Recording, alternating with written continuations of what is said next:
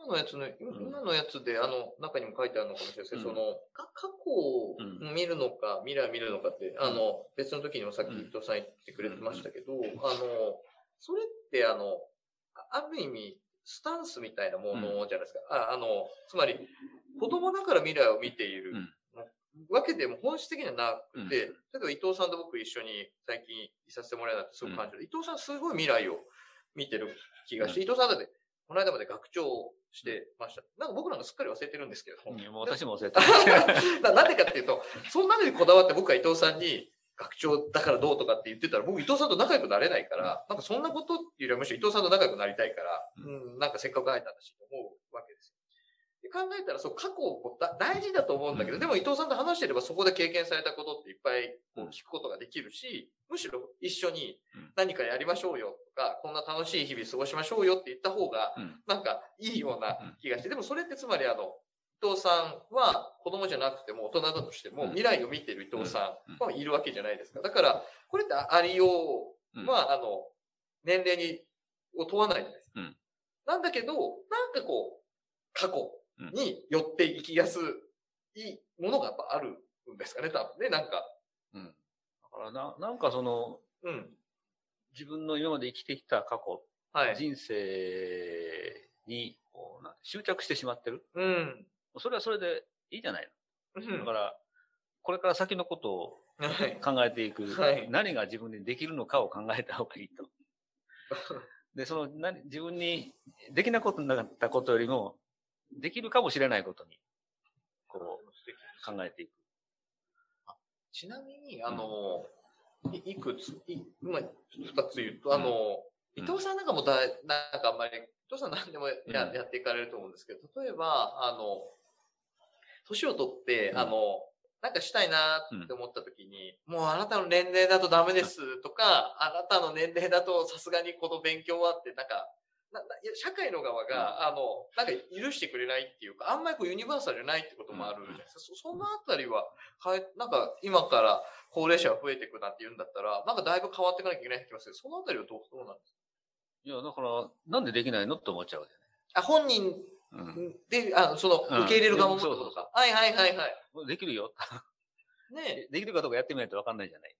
でっていう、例えば発想で、社会の側も、あの、まあ、結局、年取ったからできない人もいるし、うん。あの、若くても苦手な人もいるから、うん。あの、若くても雇えない人もいるしそうそう、年上でも雇えない人はいるんだけど、最初から年齢で切るっていうよりは、むしろまあそこら辺は結構緩やかにしておいて、なんかやってみるたいっていうんだったらやってみたら、別にあの、しかも正規、非正規みたいな二つしか仕事ないわけじゃなくて、例えば別の形で、時々とか、うん。ボランティアとか、いろんなあの、別に関わり方なんてうん、生み出していっぱいあるはずだから、あんまりその、着手定規に、なんか年取ってたらいいとか悪いとかっていうんじゃない、やってみたらいいじゃないかってこともあります。そうですよね。だから、あの、人はどうしてもやっぱりこう、俺、おいくつですかと年齢で見ちゃうわけですよね。そうそうそうそう。な、なんでしょうね、多分ね。うん。だから、それは確かに、僕が若かった頃、60、還暦、70、古希、まあ、年寄りだなと思うけど、自分がその年齢になってくると、な、なんだ別に変わりじゃない,、うんないじゃないの？全。然そうなんだと思いますよ。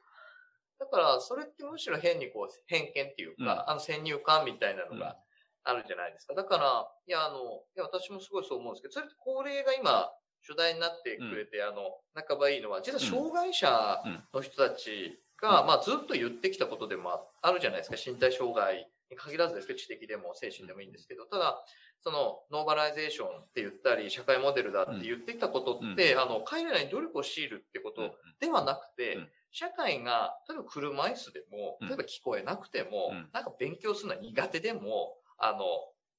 苦手っていうかそういうことがなかなか合わないとかあるわけじゃないですか。じっとするの苦手もそうですけど。ただそれであっても、まあいろんなことを一緒にできる。できる限り、全部じゃないですよ。できる限りなんかいろんなことできる方向に考えてみようよっていう。で、難しかったら相談しようよ、みたいなうん話が、まあ、今度民間でも求められ、より求められて合理的配慮の話とかもそうですけど、出てきてて、だから障害の人たちはずっとそれを、まあ一応取り組んできたけど、もういよいよ高齢の人たちみんな障害あるみたいな状態。うんだから、ビッグチャンスな感じがしますよね。いや、確かに、その、年を重ねれば重ねるほど、身体的な機能低下しますよね。まあ、ですよね。それはあの、うん健康維持するためにやるべきことをやってれば、その、期間、あの、時間がこう、ええ伸ばせるのはありますけど、うんうん。まあ、最終的にはどうしてもこう、機能低下が起こ基りますからね本落ち。ますよね。ただそれはそれなりにやりようがあると思うんです気がしますよよ。ね。だから、社会の側も変わらなきゃ、うんまあ変わらなきゃっていうか、もうここまで来たら変わろうよって感じは僕もしているのと、もうなんかそういったじゃダメとか言ってるような時代じゃないよねっていう。だからまあまあ、あの、新種さんのことを含めて、その、ノーマライゼーション。うん。で最近はあの、えー、インクルーシブ。うん、インクルーシブって言いますね。包摂的なとか。うんうん。ということは言い方違うだけで同じようなことだと思うんだけど。もう同じでしょうね。同じ。いや、だからその、同じにする必要はなくて、違ったままでいいじゃない。うんうん。あ、そうですね。あ、むしろやっぱ健常男性みたいなのに合わされてきた社会モデルうん。が、まあ、女性も排除してくるような形になってたわけなので、うまあなんか、そういうある意味同質化みたいなの、うんないしはそういう人たちだけのメンバーシップ制みたいなものじゃないものに変えていくのは、絶対そう。だから違った状態で、どんな感じで一緒にうん。やるか。そうですね。高齢者とかを、お置い、置いた人うん。は、やっぱりその豊かな経験値持ってあるからね。それがその、まあ自分自身でもそうだけども、社会がそういったものをどういうふうにこう、社会に関わっていただけるか。そうですよね。そういうことだと思うんですよね。いや、そうなんだよ。あとはなんかわかんないですけど、あの、高齢者ばっかりだとうん、なんかやっぱ、引き出せないことが、まあ、ちょっと年齢が違う僕らみたいなのがいたりしたりすると、まあ、年寄り同士と見てて面白いのが、うん結構もう90、80、90の年寄り見てると、なんか二人だと何何喋ってるかわかんないですよ。うん。二人いるんだけど、まあよくあの、まあ認知症ってわけじゃないにしてもですよ、よくあの、僕なんか一緒にいるんで、なんか二人噛み合ってないんですよ、ずっと。うんでずっと喋ってるんですよ。でもなんかあの、喋ってて、多分あの二人だけだとこの場ってうまくいかないっていうか、あの、集まることが難しかったり、あの、それだけ見てるとだったんだけど、でもなんか誰かが介在して、でもなんか二人なんかわかんないけど喋った雰囲気で、帰ると、それなりに楽しかったって言って、なんか言ってくれたり、まあ集まる場を作ったり僕もすることがあって、だから、なんかこう、どどういう理由でどういう形で関わるのかはあれですけど、なんか少し、あの、まあ、年寄りだけじゃなくて、年寄りってだいぶレンジ広いので、若い人と、でもできればもうちょっと若い人。いや多分ね、その、お互い話して、あの、全然違うこと喋ってんだけど、会話として成り立ってないんだけど、多分それは、そこに、同じ場所に行って、なんかこそうう、喋ってることで、なんかこう、一体感みたいな感あじ。そうなんですよ。やっぱそこに満たさ、なんかね、喜びっていうか幸せがうんあるから、こう、交わされてることは、まあ本質じゃないですよね。まあ、あの、今まで経験したことありますけど、おなん別のこと喋ってんじゃない？と。ありますよね。いや、でもなんかそれでもいい、いいっていう、ある意味おおらかなうん。場みたいな。もう、いや、僕なんかいると僕自身がそういう年寄りたちにいつも僕は元気をもらったりうん。大事にいつもしてくれて、あの、してもらってきたので、なんか年寄りすっごい大好きなんですけど、うん。そういうのって、あの、若いたちにも、もちろんあの、すごく、あの、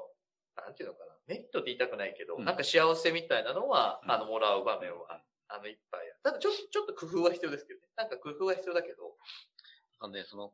言葉の使い方なんだけど、高齢者ってもう年齢できてますよね。うんうん。で、老人っていうのは、若年寄りみたいな人がいるし、うん。確かに。置い置いた人っていうことですよね。その人たちを、どういうふうにこう、こう呼べばいいのかなかなか難しいんだけど、難しいですよね。まあ、あえて老人と言った方が、いろんな意味で、あの、広がりがあると思う。あの、これも映画の話になっちゃうけど、うんうん。うんあの、ヘミングウェイの老人と海という映画あるじゃないですか。うん。あれもその、年老いた漁師うん。は、その漁師として何十年もやってきたこう経験を持ってると。で、その海に対していろんなこう、まあ、恐れとか、海のことを何でも知ってるとかね。そういう、こう、尊敬するべきところもあるというのも出てくるし、で、そまあ、それ一つの例だけども、老人力ということは、うんうんうん。それは何を言ったら、その、その人が今まで経験してあげたことは、ある意味その生きていく中でものすごい力になってる。生きる力になってると。でこれを、その、まあ、生き、生きたい、人生のいろんなことを、例えばその次の世代に伝える、こういう問題があった時、私はこういうふうに生きてきたんだよと。まあな、確かにな。知恵袋的な。そうそうそうまあ僕が老人力って聞いて一個で思うのは、まあ他のところでもよく言うんですけど、年寄りとかに一緒にいると、なんかまあ、認知症の人たちも多いので、なんかあの、ものをね、隠し、うん隠すっていうか、あれしたり、範囲でばカチャカチャしてたり、うんあの、おならしたりとか、で、うん、なんか、むしろ僕なんかが年寄り、まあ、年寄りって僕はよく言うんですけど、あの、高齢者っていう言い方で、年寄りのが、あの、なんとなく好きだから言ってるんですけど、あの、年寄りは、あの、どっかのうん、いい感じで緩んでくれてて、うんうんだから、なんか、例えば僕なんかボランティア団体みたいなのずっとやってきたんですけど、まあいろんな人たちに、あの、高齢者施設って言われるところに老人ホームとか連れてくわけですよ。で、みんな緊張してるわけですよね。うん若い人たちは。うん初めてボランティアする、したことないとかいうの、人たちをいっぱい連れてくから。だけど、年寄りが、まあ、おならしたりじゃないけど、あの、なんかね、どっか緩めてくれるんですよ。緊張もほぐしてくれるっていうか、で、僕が会う限りですよ、相当数会いましたけど、うん。ほとんどの年寄りは優しい、いいんですよ。若若い人にだと思うんですけど、とにかく優しい。うん。だから、すごくみんな、あの、若い人たちが元気になって、うん。なんかしてあげようと思って年寄りなんか会いに行ったら、もう逆だってみんな言う。もう何百人何千、何千人って言い過ぎかな。まあ何千人か。もううん7年ぐらいやってたんで、やってきてるんで。だから、なんかその、老人力っていうの二つあるとしたらですよ。うんなんかこう、一つは確かに知恵袋的なところ。でももうちょっと年取ったところとか想像すると、うんなんかもういてくれるだけで、うん。なんかこう、幸せな気持ちになるっていうか、だからもう会社に90歳ぐらいのおばあさん何人かいるだけでうん、多分社風良くなんじゃないかなっていうくらい。うんあ なんかね、あの、絶大な、あの、癒し力っていうか、はいはいなんかあるですよ。あの、そういうことありますよね。あの、うん昔よくその、ご隠居っていうのあるじゃないですか。あ、ご隠居っていいっていう、今、いそういう存在がそうそうそう。あったわけですよね。うん、なんかいろいろこう話したら、うん、うんとか言って聞いて、あ、そうそう、うんうんじゃないなんかそう、さりげなく、あなた言ったことが、なんかこう、腑に落ちたりとかね。そうなんですよ。だから、ななんていうのかな。いや、僕が言いたかったのは、その、年寄り、いや、あの、さっき、海藤さん言ってくれたみたいに、あの、僕も基本的にユニバーサルの社会がいいと思うので、年齢で区切るべきじゃないし、なんか足が悪いとか、なんか耳が聞こえないとか、まあ、そんな話で、なんか、一旦全部をこう分けるなんておかしいんじゃないと。だから、ある程度みんながうん、ある程度どんな形でも、あの、参加できるっていうのは当たり前だろうと。うんそれは、一生懸命これから僕もこう、できるように頑張っていきたいなと思う。一方で、老いってやっぱもっとこう、うん。あもっとって、老いにはまた別のリアリティがあって、うんとはいえさっき言ったように最後のとこで、うんまあやっぱ結構、明確に老いていくところがあって、僕はそういう人たち90の年寄りとか85、90とか下手したら100ぐらいの年寄りと一緒にもいたりする。それもまた年寄りですよ。年寄りっていうか高齢者と言われる人たちの中にいて。じゃあ、その人たちを見ながら思うのは今言ったことで、うんむしろ若い人たちがリラックスした社会うん。が、あの、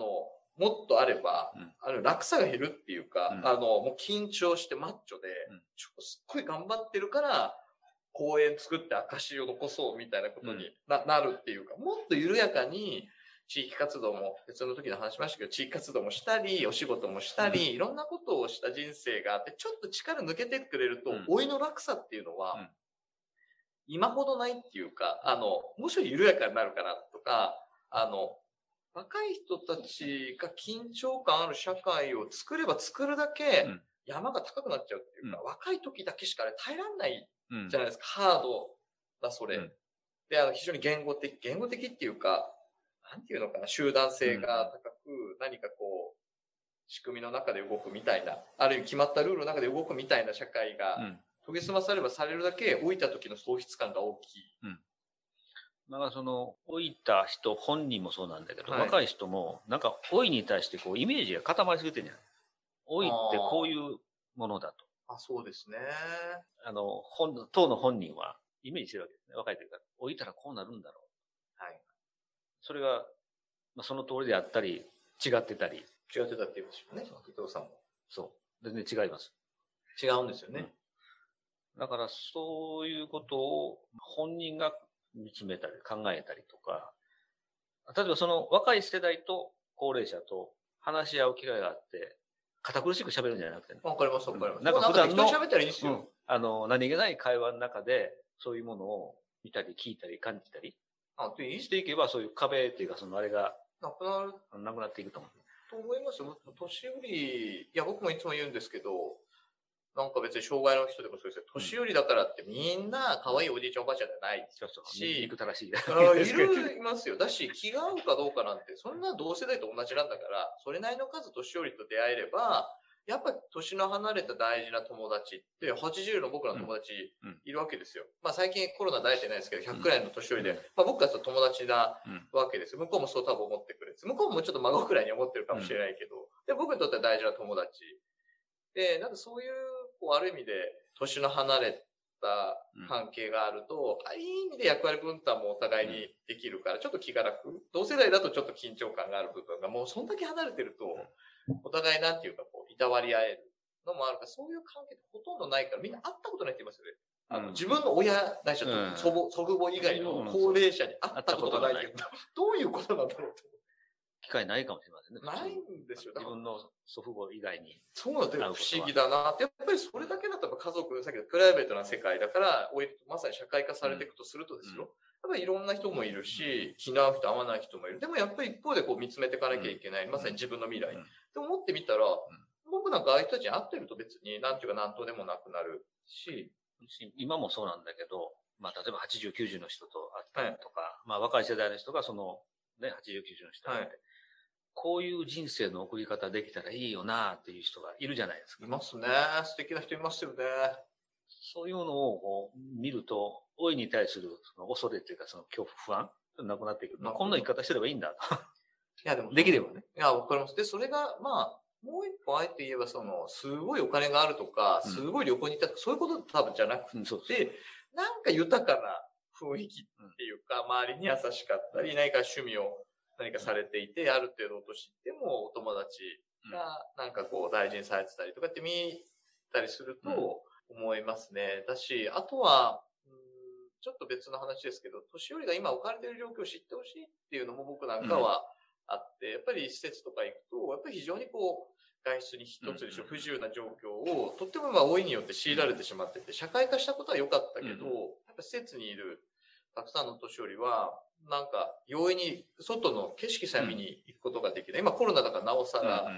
そうで、なんで年を取ったらあんなに行動が制限されなきゃいけないんだろうって、やっぱり普通に思う。でも年寄りたちはそれに慣れていってしまう怖さもうんあって、い月に1回の外出、例えば週に1回の外出でもありがとうってやっぱり言うように年寄りをさせてしまうことは、本当はすごく悲しいなって、ちょっと、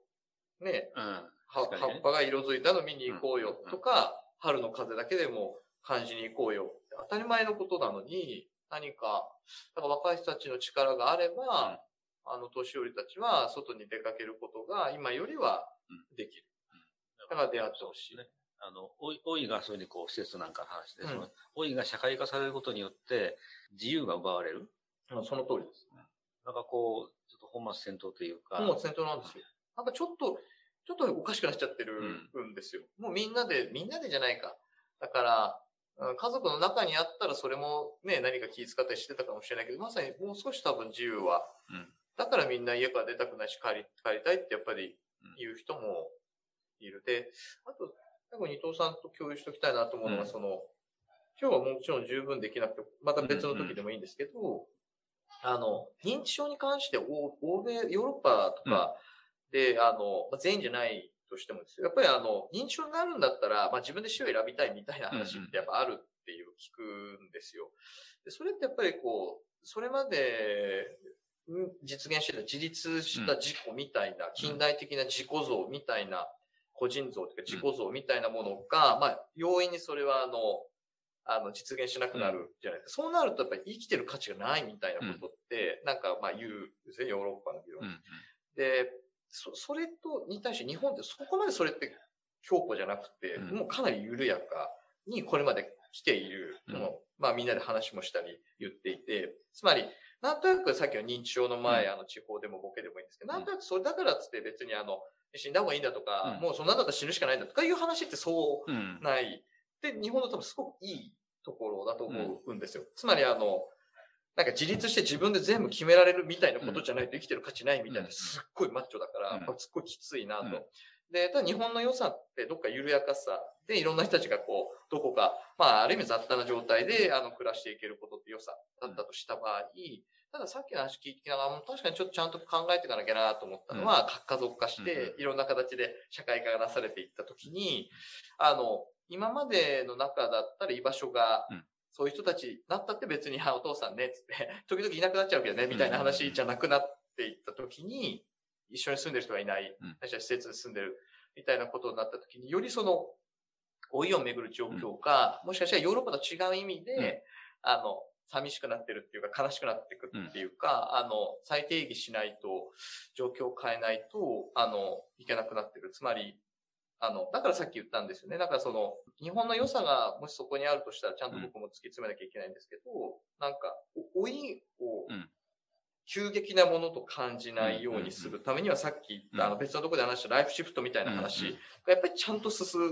んで、あの、正規の仕事終わったらリタイアで、うん。あとはもう余生みたいなじゃないこともそうだし、伊藤さんその時も言ってくれましたけど、世代間の関係がそれなりに地域の中に、社会の中にあっうん。て、いろんな人が関われてるみたいなことがあれば、なんか別に年取ったからって自分が同じ世代だと合わないんだったら若い人とうん。なんかするって選べたりするとか、僕は思ってる年寄りがいろんなところにいてくれることの良さは、老人力の知恵の側じゃないちょっとあの、のんびりしてくれてるところを僕らが感じられてたら、なんかこう仕事にこう追われて、あの、精神を病むうん。ようなことが減るじゃないけど、まあ、つまりあの、年寄りはある意味、いい意味で年寄りの緩やかなところを社会が大事にもっと活かして、うん。何しろ雰囲気をもっと取り入れて、うん。追われないような、うん。若い頃から追われすぎないうん。ようななんか形にするといいのかな。なんかその、日本だからこそある意味、そういうことに絶望を感じすぎなかったこと。を、でも、ちょっと何かしか手を打たないと、老いが、なんていうのかそううん。あの、孤立化という孤独のな。方に行っちゃう。そう。で、さっき言ったその、日本はかつてはその、さ二世代、三世代同居とあったわけですね。はいはいそれがまあ、あの、高度経済成長の中で核家族が起こって失われたけども、やっぱりその過去の経験がやっぱり日本社会の中でまだいくらか残ってるうん。と。で、だからその、ある程度こう受け入れる要素もあるわけですよね。で、ヨーロッパは逆、欧米は逆にその、もう、18になったらもう独立して出ていけと。一緒に住まないといい。それが今、欧米でも多世代同居みたいなこと、生活みたいなのが起こりつつあると。社会としてその多世代生活どの、多世代の一緒になったその生活、あの、あのこう、そういう変化が起こってきてると。日本も、もしかしたらそういうところもう一回こう、元の、元通りの多世代生活じゃなくて、じゃなくてあ新しい形になった新しい。形の多世代交流ができるような生活様式そうですね。方みたいなのができてくれば、そのコミュニティも復活するかもしれないし。な気がします、とっても大事だし、まあ、あの、に認知症の話をしているときに、うんあの、出てくるのは、その、お老いって自分、ね特に認知症だって、あの、自分でこう、ある意味コントロールできないできない。うん部分じゃないですか。これって自然的じゃないですか。うんもう、要は、あの、規律的にというか、うんあの、自分がじ自分を管理するみたいなことって非常にこう、人間的な世界で、ただ赤ちゃんの時と年寄りの時って、どうしてもそれが、うん。あの、難しい。でもこれって、ある意味僕らが持ってる自然性っていうか動物性みたいなもので、それで僕らにとってはとても大事なうん。面で、でもそれをある意味こう制限する形で、訓練する形で大人にうん。教育、仕事で訓練してきて、でもどっかでこうまた緩むわけですよ。うん。で、また顔を出し始めうんるわけですよね。でもそれって、あの、とても大事な部分。うん。で、あの、本当は二十歳の時にも30の時にもあるはずなんだけど、まあ、ある意味隠して、うんあの、置いた部分で、で、多分、ヨーロッパとに日本の違い多分その自然観にうんも多分紐づいてるだろうなと、非常にこう、おおらかな自然に対してこう、協調的であるそれって、自分の内なる自然である部分、ないしは手手に負えないというかコントロールできない部分に対しても多分非常に神話的でいられる。でも、ヨーロッパって、外にある自然に対しても非常にこう、管理的じゃないですか。支配的。だから、そういう意味でも、まあ、伊藤さんがこの題をうん。選んでくれてるのは、まあ、特に日本映画に読むだから、やっぱこう、に日本